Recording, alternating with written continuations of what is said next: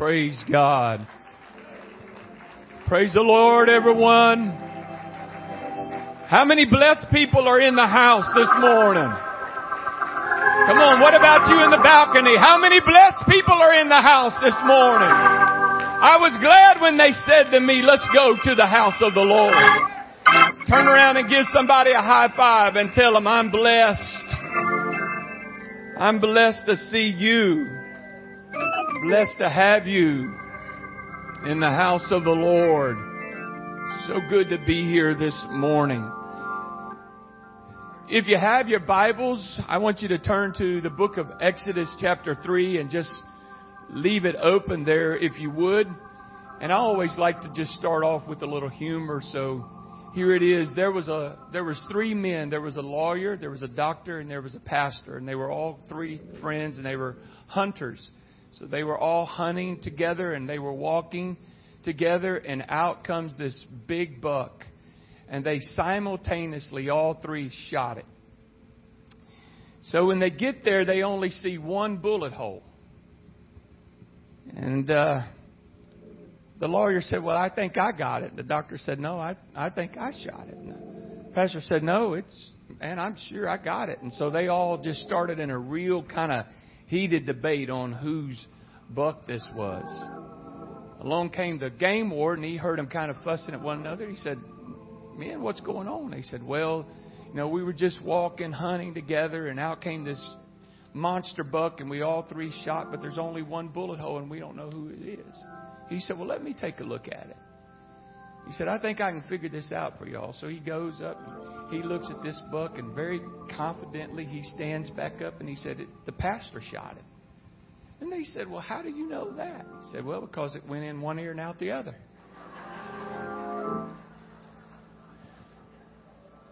That's how us pastors feel sometime, isn't it, Brother Chance? It is such an honor for my wife Janet and our daughter Molly and one of our members in DeQuincy, Kyla, is here this morning. Would you give my sweet girls and Kyla so great to have them with me. My last night, your pastor fed us so well, and then I said, "Can we come to the? We want to see the church." And and he showed us this beautiful sanctuary and this beautiful house of God and this incredible campus. And I tell you what, you guys are really blessed with a beautiful campus, but more than that, you're blessed with tremendous leadership that has a vision for this this city and this region and they just treat you like royalty. They're incredible people. So what an honor Thank you, brother and sister Chance, for allowing my wife, Molly, to be here. Lord bless you. You're going to preach with us this morning? God bless you. Thank you. You can just be seated. I would like to challenge each and every one of you to go through the Bible this week and find how many times God tells somebody to go. He tells Abraham to go to a land that I will show you. He tells Noah, go and build an ark. He tells Joshua, go and possess the city. He tells David, go and fight the enemy. He tells Gideon, go and save your people. He tells Nehemiah, go and rebuild the wall. He tells Jeremiah, go and teach my word. All throughout scripture, one will find where the Lord sends people out. We, we call this our life mission. God has a mission for you. Look at your neighbor and just tell them that, would you? God has a mission for you. No, say it like you mean it this morning. God's got a job for you and I to do on this planet.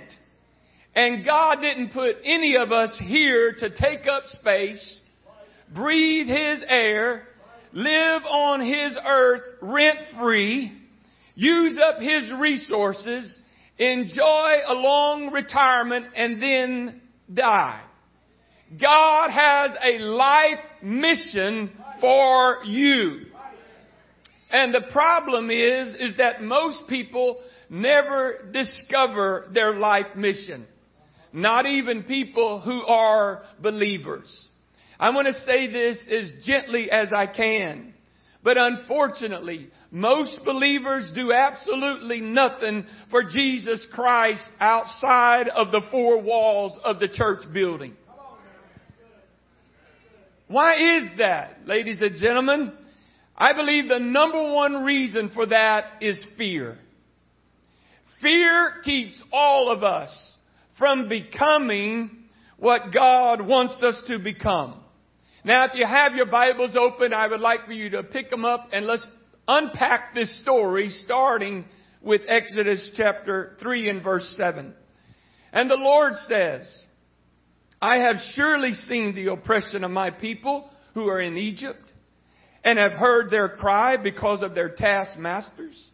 For I know their sorrows. Then go down to verse 10. Come now therefore, and I will send you to Pharaoh that you may bring my people, the children of Israel, out of Egypt. How do you know when you have a mission from God? You know because it's not motivated by money. It's not motivated by fame. It's not motivated by popularity. It's motivated by God's love for people. God said, I have seen their misery. I've heard their cries and I'm concerned about their suffering. If God gives you and I a mission, it's going to involve caring about other people. The greatest thing that God told us is He said, number one, it's all about loving God. And number two, it's all about loving others. But Moses was afraid about the mission. And his first fear was the fear of inadequacy. In other words, he said, I don't think that, you know, I can measure up to what God wants me to do. It's just not in me. You know, I just don't have it. I don't have all of what I need. I, I don't have enough. I don't have the right background. I don't have the right last name. It's the fear of inadequacy. You know, in other words, well, how could God use me? And that's exactly how Moses felt and he dealt with it. Let's look at verse 11. But Moses said to God, who am I that I should go to Pharaoh and bring the Israelites out of Egypt?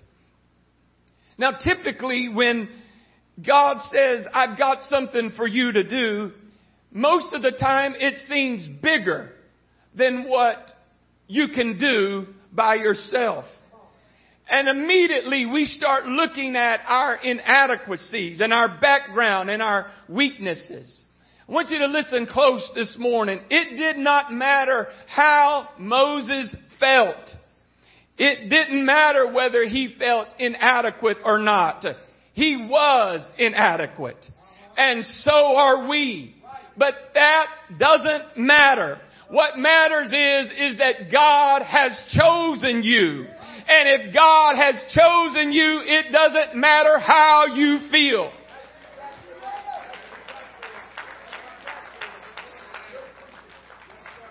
God's answer, brothers and sisters, to the fear of inadequacy is very short, simple, and sweet. It's five words. I will be with you. Can I say it again? He said, Moses, I will be with you. And that is the answer to our inadequacies. Uh, because one plus God equals a majority.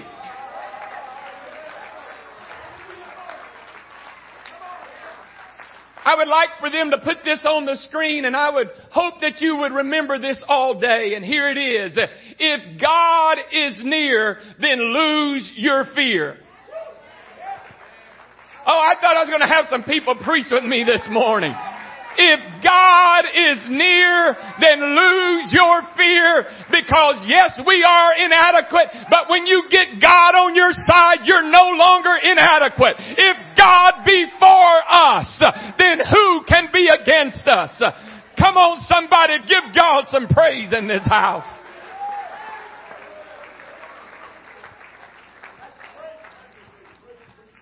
The second fear that holds us back is the fear of embarrassment.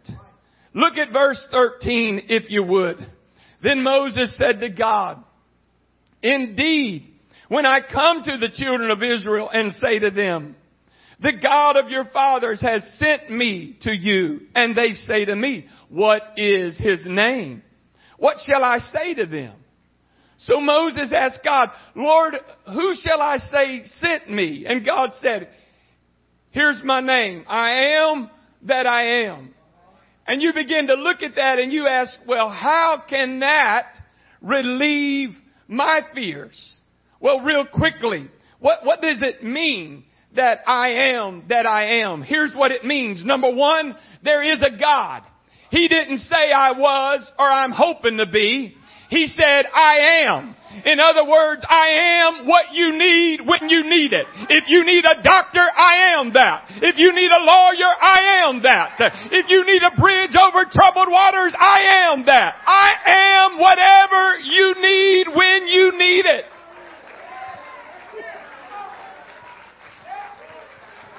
The second thing that means is He is eternal.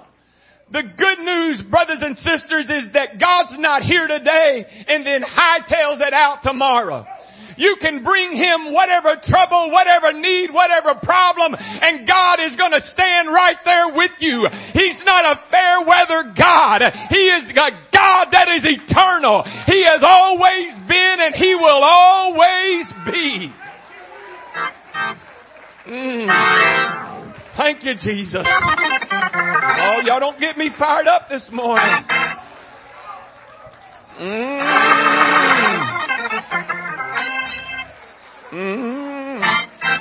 I'm going to tell you like I've told others, I may be white on the outside, but I got a little black on the inside. Hey! oh, Lord, have mercy. Here's the third thing that it means. It means He's always the truth. God don't tell you something one day and then come back and say, oh, I made a mistake. Your God is not a God that He can even lie. Your God can't lie. If He's told you your kids are coming back uh, and He's given you a promise, uh, then friend of mine, you can bank on it. You can stand on the Word of God because your God is not a man that He should lie.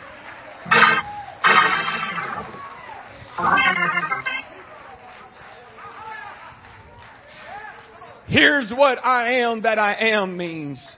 The last thing it means is this. He never changes. You know what? None of us are asking permission to get older. We're just all getting older, whether we like it or not.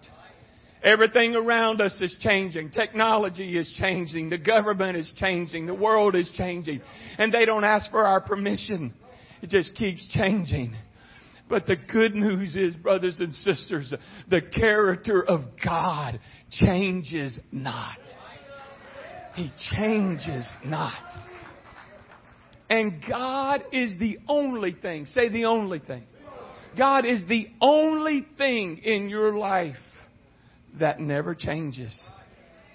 Can I keep preaching? In fact, the more that you know God, the less you're going to be afraid. Why is that? Because God is the antidote to fear. I've looked at this. I've done a little bit of research. Did you know there's 365 fear nots in the Bible? That's one for every day. And if you really get to looking down to the root of fear, what is the root of fear? What, what is the root of it? And, and here's what I think. I may be wrong, but here's what I think. I think the root of fear is loss. Because we fear a loss. Can I go off script for a minute? Have you noticed that you look harder. Let me say it this way. Here's what I found out. I found out we don't enjoy getting a hundred dollars as much as we hate losing a hundred dollars. What, what do you mean by that? In other words, if you lost a hundred dollars, you'll spend two hours to try to find it. But you'll spend a hundred dollars in a minute. You know why? Because we hate a loss. And that is the origin of fear. And Moses had tremendous loss in his life. And now he's afraid that he's fixing to lose again. And this is the next fear that Moses faced is the fear of rejection. Look at it in Exodus 4 and 1. Here it is.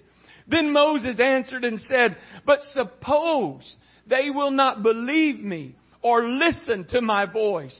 Suppose they say, the Lord has not appeared to you. Now this fear of rejection is what the Bible calls the fear of man. In Proverbs it says the fear of man is a snare. In other words, the fear of man is a trap. It means that if you live your life always worried about being approved by people, you're already enslaved. Moses says they're not going to accept me. And what is God's answer to Moses' fear of rejection? Exodus 4 and 2. So the Lord said to him, what is that in your hand? And he said, a rod. Now what does this staff represent? Number one, his staff is a symbol of his identity. In other words, his staff, it represents that Moses is a shepherd. And that staff is there to either pull the sheep or poke the sheep. That's his identity. He's a shepherd. The second thing that this staff represents is it is a symbol of his income. Now, back in that day, they did not have banks and there were no stock markets and bonds and none of that. Your entire wealth was tied up in cattle and sheep and oxen and goats. If you had a lot of that, you were considered wealthy. So this staff is a symbol of his income. The third thing it is a symbol of is his influence.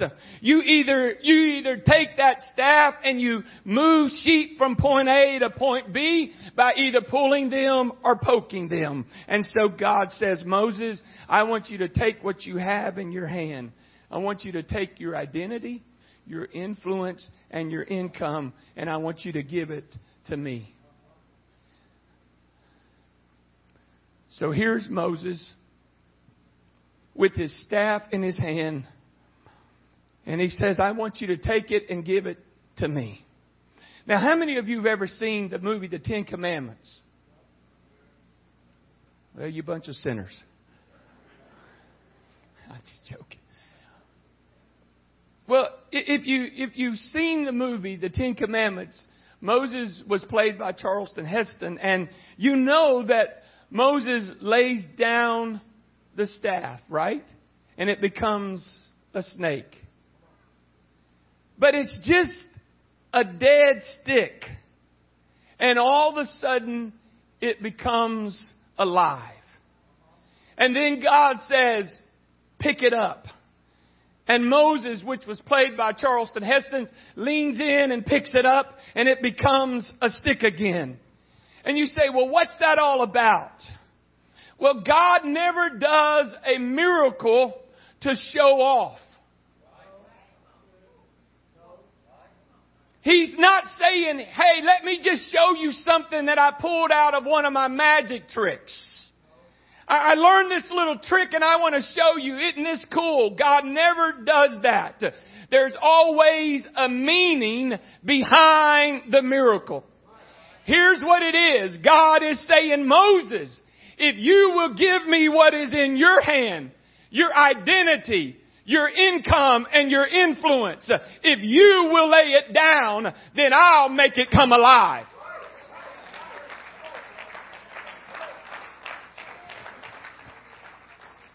I've got to pause here for just a minute. God wants to do some miraculous things in this house. He wants to do some miraculous things with your identity, with your income, and with your influence. But every time, brothers and sisters, you pick it up or you hang on to it, it's just going to be a dead stick. It only comes alive when you're willing to let it go.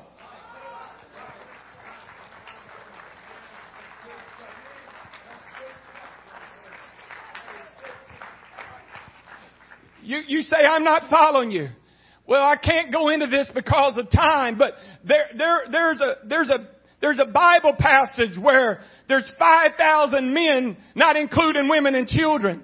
And they look around and all they see is five loaves and two fishes. And in their hands, it's only going to feed maybe at best five people.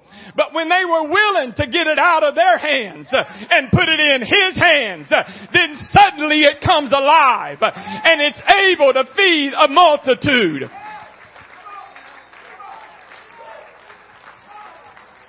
I don't know who I'm talking to this morning, but I can tell you the Holy Spirit has told me some of you, you're wondering why things aren't working for you. And you're trying to hang on to your influence. And you're trying to hang on to your income. And you're trying to hang on to your identity. And it's just dead when it's in your hand.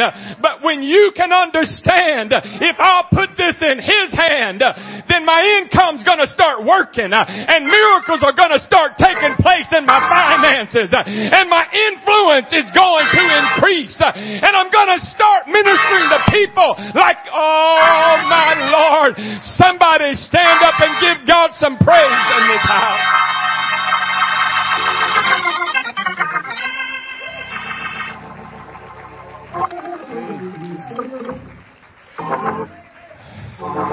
Turn to three people and tell them, put it in His hands. Put it in His hands. You've hung on to it long enough. Mm. You can be seated. When you put a golf club into my hands, it's dangerous. When you put a golf club into Tiger Woods' hands, it brings him about $83 million.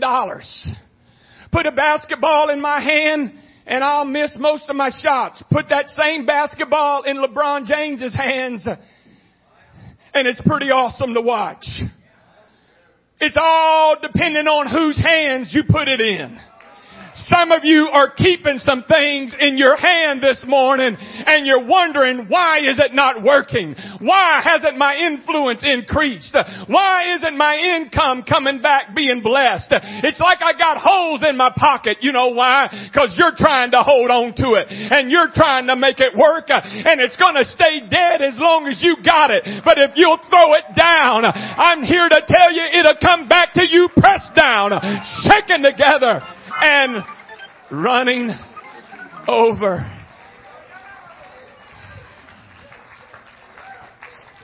See, that was a great lesson. That was a great lesson for Moses because I never realized this, but from that point on, it's not referred to as Moses' staff.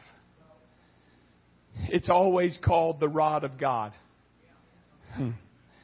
Because God takes a little simple stick and He uses it as the symbol of His power. And it's the rod of God that Moses holds up. God says, Moses, hold up that rod. And when he holds it up, the Red Sea departs. Mm. And then they're out there in the wilderness and they're complaining because they don't have anything to drink. And God said, take that rod and smoke that rock. And when you do, an artesian well is going to come out of it. Because that's how God works. I said, that's how God works. I said, that's how God works, ladies and gentlemen. See, God wants to use your income. He wants to use your identity and your influence for your mission. And God says, I'll make it come alive and I will do things for you that you never imagined. Now, here's where I want to talk to this church about what is in my heart. if you really get to looking at it, it's all about surrender.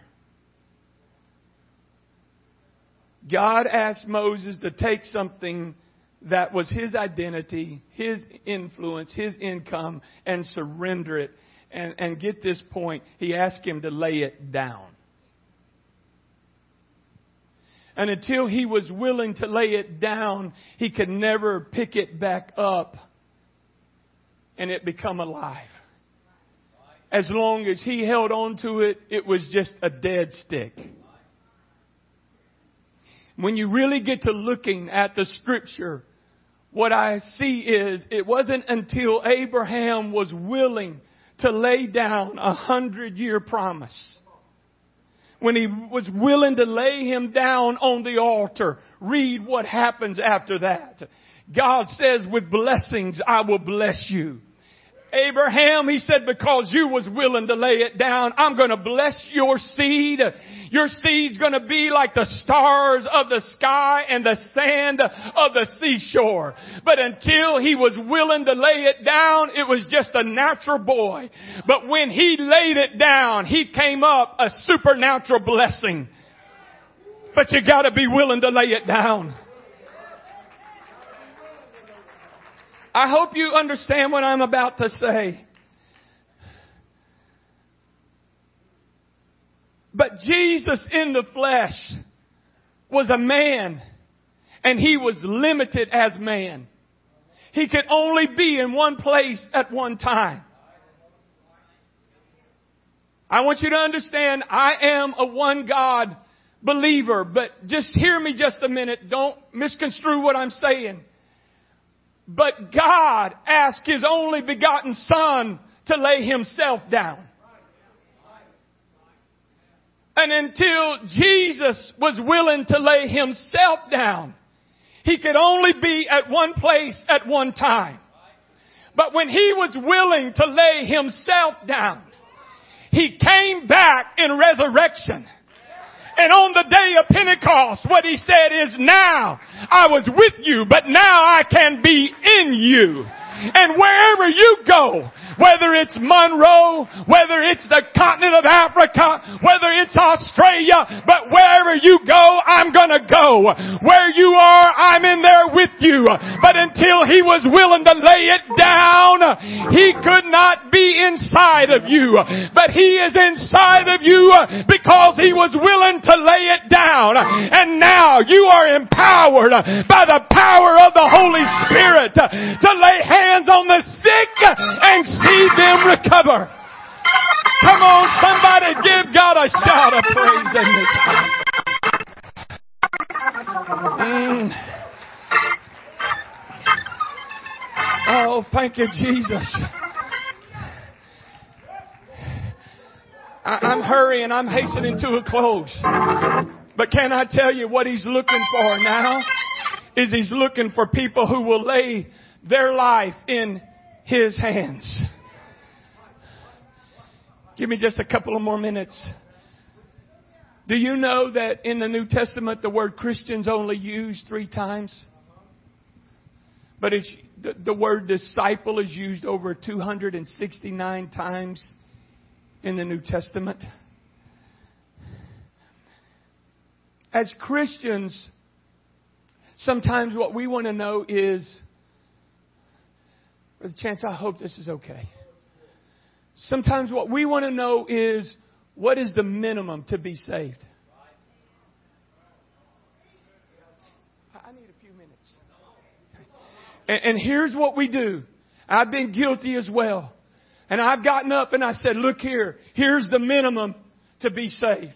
There's the line. And then I've had people say, okay, I've crossed the line. I've got the minimum to be saved. And guess what? We have taught basically that once you get the minimum, you're saved. But if you look in this scripture, Jesus nowhere in the New Testament gives a minimum. He looks at Matthew, and Matthew was one of the most hated men in society. He was hated by the Jews because he worked for the Romans. And he was hated by the Romans because he was working for the, he was a Jew. He was a very hated man as a tax collector. The only friends he had was other tax collectors and sinners. But when he was collecting taxes, Jesus walks up to this rank sinner and says, come and follow me. Notice, he doesn't give him a list of do's and don'ts. He doesn't even tell him how to be saved. He just says, come and follow me and we'll get this figured out.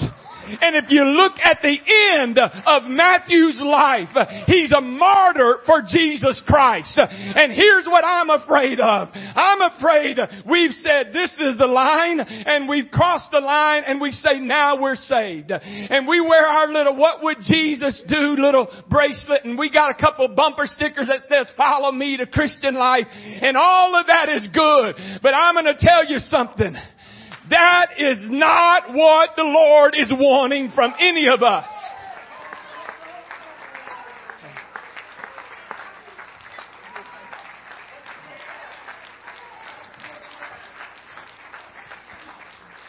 Can, can, I keep preaching just a minute? I'm, I'm going to be done. Come up here, baby, please. This is my sweet wife. Y'all, let me ask you this question. We've been married almost 27 years. Almost 28. Thank you. Somebody asked me, how long you been married? And I always just tell them, not long enough. Now, what if, sis, when I came to ask Janet to marry me, what if I came up and I said, Janet, now tell me the bare minimum that I got to do to marry you?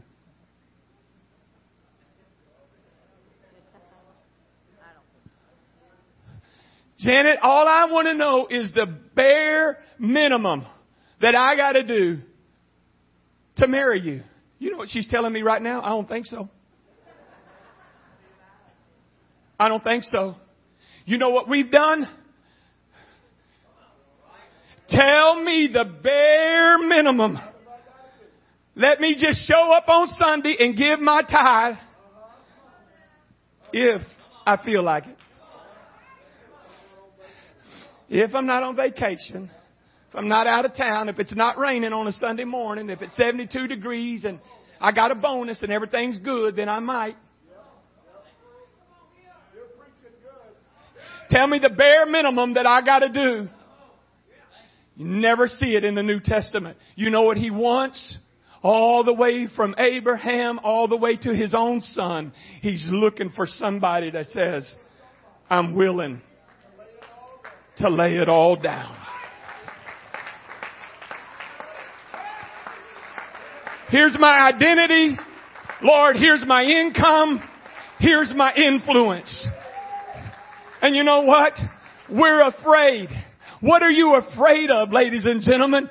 Because if you're willing to lay it down, when He puts it in His hand, it always comes supernatural. It always becomes miraculous. And the very life, the very life that some of you are wanting, you're afraid of because you're asking, what is it going to take for me to do this?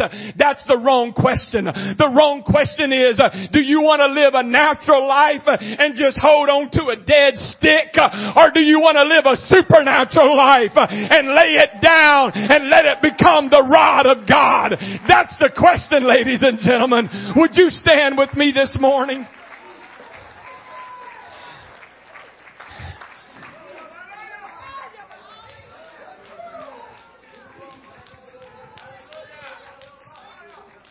Can I be so bold to tell you that yes, the Holy Spirit woke me up at 328 in the Hampton Garden Inn this morning and said, ask my people, what do they want? Do they want to keep holding on to what they think is theirs? Are they willing to lay it down?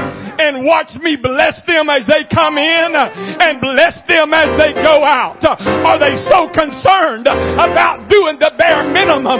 Or they want to become my disciples and be willing to, hey, I don't need that. If God don't want me to have it, then I don't need it. I want to be willing to lay it down. I want to see the supernatural in my life. If you want that, throw your hands up and give God praise all over this house. Come on, lift up your voice and give God praise all over this house.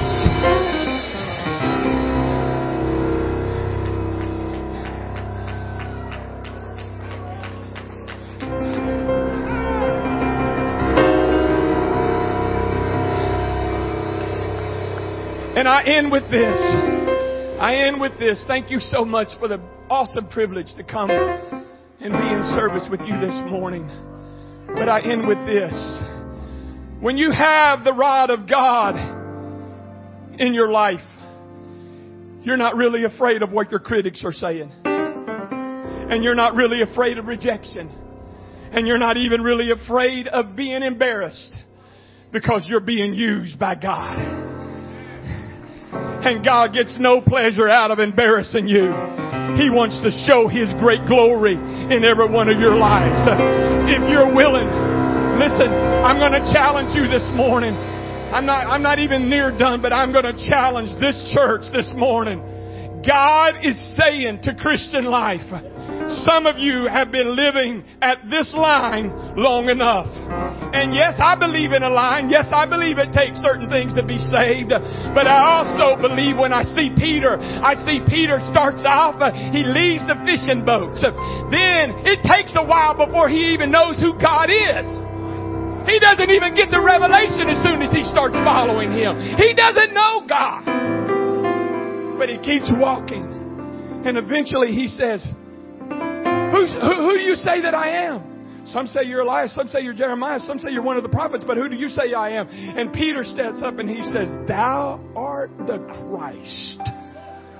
Who? The Son of the living God. Now guess what? He keeps walking. He keeps walking. And you know what he does? He gets confused.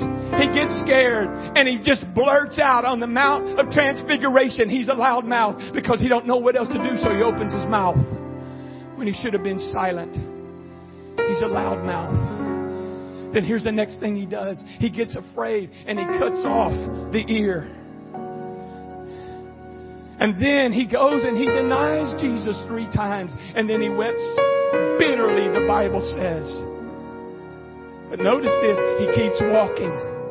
And because of God's faithfulness and because of what God keeps revealing to Peter, he stands up on the day of Pentecost and he preaches the Acts 2 conversion message. And historians say that at the end of Peter's life, he said, Don't hang me right side up. Historians say he said, Hang me upside down because I'm not even worthy to die like my Lord. That wasn't, ladies and gentlemen, what's the bare minimum? That was, I'm willing to go all the way. I want a supernatural life. I want the power of Almighty God working in me. If that's you, would you just come bring a friend right quick? Grab your husband, your wife, your friend, your neighbor, and come with, with them to the front right now. And I just want you right now in this house to say, Lord, here I am. I surrender, God. This is not about the bare minimum. This is not about me just being saved by 18 inches. This is about my identity, my income, and my influence being placed in your hands. Come on, my brothers and sisters. Come on from wherever you are, front to back, in the balcony. I am challenging this church. I am challenging this church today to put it in His hands. Before behind always beside me, no shadow, no valley, where you won't find me, no, I am not afraid.